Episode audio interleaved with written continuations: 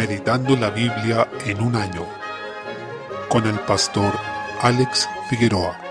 Día 26, mes 5. Segunda de Samuel capítulo 9. David honró su palabra hacia el pacto que había hecho con Jonatán e hizo misericordia a su descendiente Mefiboset, quien se encontraba en necesidad, habitando en una región pobre. Sin embargo, el rey lo invitó a comer a su mesa y le mostró misericordia, aun cuando él no podía devolverle nada, pues su familia también estaba en desgracia y descrédito por ser parientes de Saúl. Esto muestra el carácter de Cristo en David y anticipará también la misericordia que él mostraría a pecadores que nada podían hacer para compensar lo que estaban recibiendo. Capítulo 10. Hanún era hijo de un rey que había mostrado misericordia y hecho bien a David. Se relata que él reaccionó muy mal ante unos embajadores que envió el rey David para saludarle y mostrar luto por la muerte de su padre, lo que desató un gran conflicto. A través de ello, también aprendemos que debemos esforzarnos tal como Joab y Abisai, aunque no se anticipen resultados muy alentadores, pues dice, esfuérzate y esforcémonos por nuestro pueblo y por las ciudades de nuestro Dios, y haga Jehová lo que bien le pareciere, en el versículo 12. En efecto, nuestro trabajo es esforzarnos, ser fieles y poner nuestro servicio a disposición, mientras el Señor es el que da los resultados. Él puede darnos una victoria inmediata o al momento puede que suframos una derrota, pero la victoria espiritual y eterna fue ganada por Él en favor nuestro, siendo Él quien hace avanzar su obra. Este episodio también nos enseña a no pagar mal ante el bien que recibimos. Es realmente perverso lo que hicieron los amonitas y en este caso el rey Hanún, pues su obrar desagradó profundamente al Señor. Este tipo de actuar es algo que también traerá ruina a nuestras vidas. Capítulo 11. Se relata el tremendo episodio de David y Betsabé.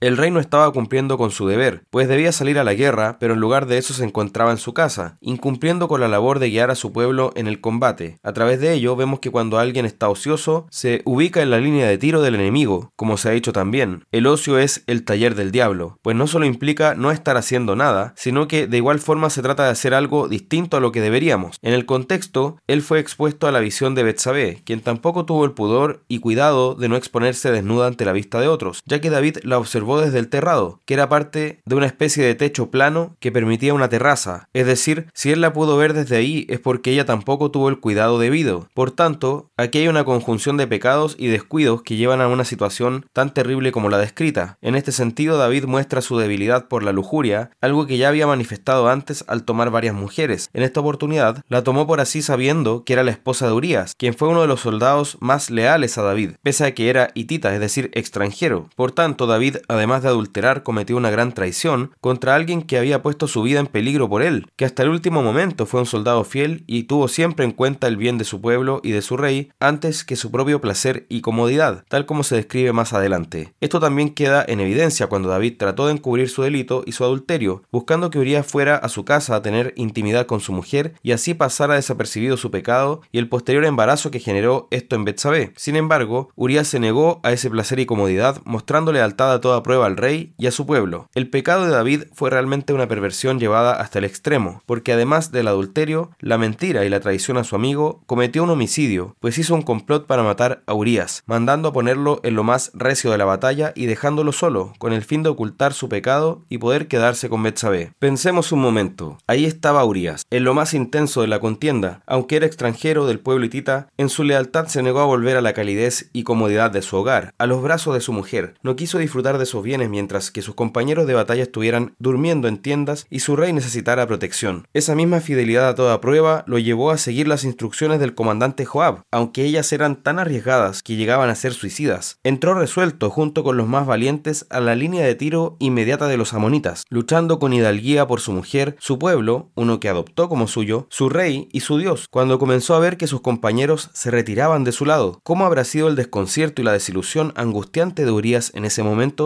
¿Qué pensamientos habrán pasado por su cabeza? Allí dio su último suspiro y derramó su sangre, luchando hasta el final, ignorante de la traición y el engaño que sufrió por parte de sus seres amados. Junto con él cayeron otros valientes e inocentes, muertos solo para cubrir una impiedad. Cuán horrible es el pecado, cuán bajo puede caer un hombre de Dios y qué terribles consecuencias puede acarrear un desvío. Pero mientras David entregó a sus hombres a la muerte para encubrir su pecado, Cristo se entregó a sí mismo, siendo el justo, para expiar los pecados de su pueblo. Gloria sea a Dios porque en Él podemos ser perdonados. Finalmente, este pecado no solo terminó con la muerte de Urias, sino que también con el embarazo de Betsabé, debido al homicidio y al adulterio respectivamente. Al respecto, se dice que esto fue desagradable ante los ojos de Jehová y claramente debió ser algo que el Señor aborreció. Salmo 119. Desde el versículo 49 se muestra un énfasis en la fidelidad a la palabra de Dios en medio de las dificultades. En esas ocasiones debemos permanecer aferrados a la Escritura, que es nuestro consuelo y refugio, es decir, no apartarnos de ella por el hecho de que suframos distintas adversidades en la vida, porque no estamos llamados a andar por la vista sino por fe. Habrá momentos en que debemos esperar, y durante ese tiempo el Señor estará tratando con nuestro carácter, derribando nuestros ídolos y fortaleciendo nuestra fe. Ante las burlas encontramos amparo en la palabra de Dios, por ello debemos hacer un esfuerzo consciente de recordarla, incluso cantarla y traerla a la memoria en los desvelos. También podemos aprender que no es posible ser indiferentes ante la rebelión de los incrédulos en contra del Señor. No debemos acostumbrarnos a la maldad y a la blasfemia, sino que todo ello debe causarnos espanto. En contraste, es importante recordar que obedecer los mandamientos trae bendición a nuestra vida, porque el Señor dice en 1 Samuel 2.30, yo honraré a los que me honran y los que me desprecian serán tenidos en poco. Desde el versículo 57, nuestra vida y salud espiritual depende de que reconozcamos que el Señor es nuestra porción, es decir, que es todo lo que tenemos. El salmista nos deja un ejemplo claro a seguir. Es necesario que nos determinemos, que seamos intencionales en buscar la presencia del Señor, en considerar nuestros caminos y volvernos a la ley de Dios, buscando la compañía y comunión de quienes temen al Señor. Declara que Él se apresuró y no se retardó en guardar sus mandamientos. Esto porque la obediencia dilatada es desobediencia, es decir, cuando nos convencemos de que obedeceremos más tarde, significa que entre tanto estamos desobedeciendo de manera consciente. Debemos poner nuestra máxima diligencia y urgencia en obedecer al Señor, haciéndolo siempre lo más pronto posible, ya que el mañana finalmente siempre termina postergándose más allá. La palabra de Dios debe estar en todo tiempo en nuestro corazón, de modo que debemos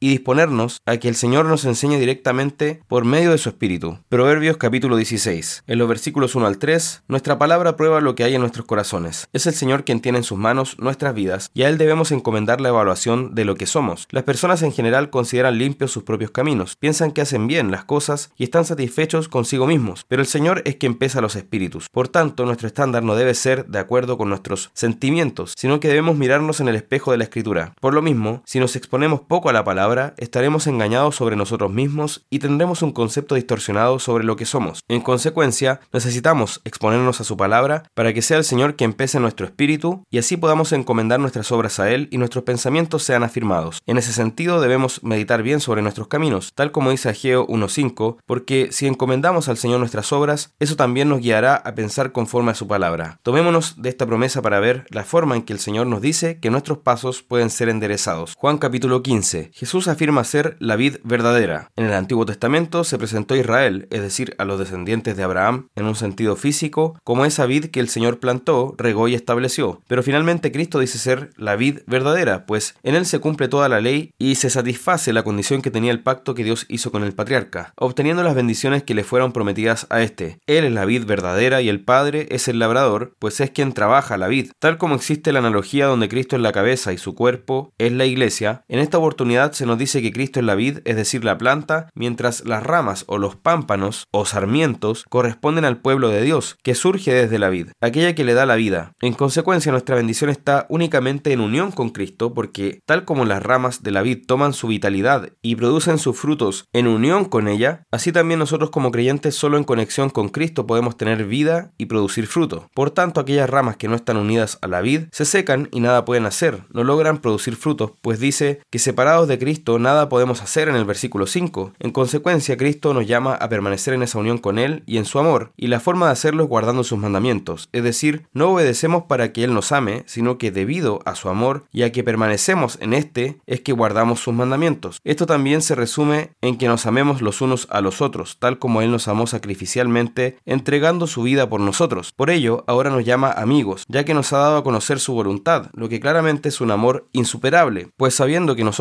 éramos pecadores y a pesar de ello nos amó para hacernos santos, además ahora nos dice que nos da a conocer su voluntad. A su vez nos muestra que Él nos escogió y no nosotros a Él, y al hacerlo su propósito es que llevemos fruto y que éste permanezca. Jesús también dijo que todo lo que pidiéramos al Padre en su nombre, Él lo daría. Si vemos todas las verdades que el Señor predicó en este capítulo, nos daremos cuenta que están entrelazadas, se van repitiendo y complementando. Por tanto, este es un pasaje lleno de verdades relacionadas. En suma, unidos a Cristo tenemos vida, producimos fruto, permanecemos en su su amor, y esto implica guardar sus mandamientos, lo que a su vez significa vivir de acuerdo al amor sacrificial que Él nos ha dado, y todo esto se basa en que Él nos escogió para que llevemos fruto que permanece y nos mantengamos en comunión con Él en oración. Desde el versículo 18 vemos que el mundo nos aborrecerá porque lo aborreció a Él primero. Por tanto, tal como lo hizo con Cristo, será con quienes están unidos a Él. Sin embargo, en medio de esto, el Espíritu de verdad dará testimonio por medio de nosotros, lo que significa un privilegio tremendo, pues el Señor nos permite, a través del Espíritu en nosotros, dar testimonio de Cristo, siendo aborrecidos por el mundo, pero amados por el Padre, quien también estará en nosotros. Es un capítulo muy profundo y complejo, pero también lleno de verdades consoladoras. Recordemos además que lo dijo en medio de una situación en la que se estaba despidiendo de ellos, y por tanto les dejó estas verdades como una herencia, un legado que consolaría sus almas y los sostendría después de que él ya no estuviera físicamente con ellos, prometiendo que a pesar de eso el Espíritu estaría en ellos, demostrando la presencia directa de Dios en sus vidas. Meditemos en estas cosas y que el Señor nos ayude a permanecer en Cristo.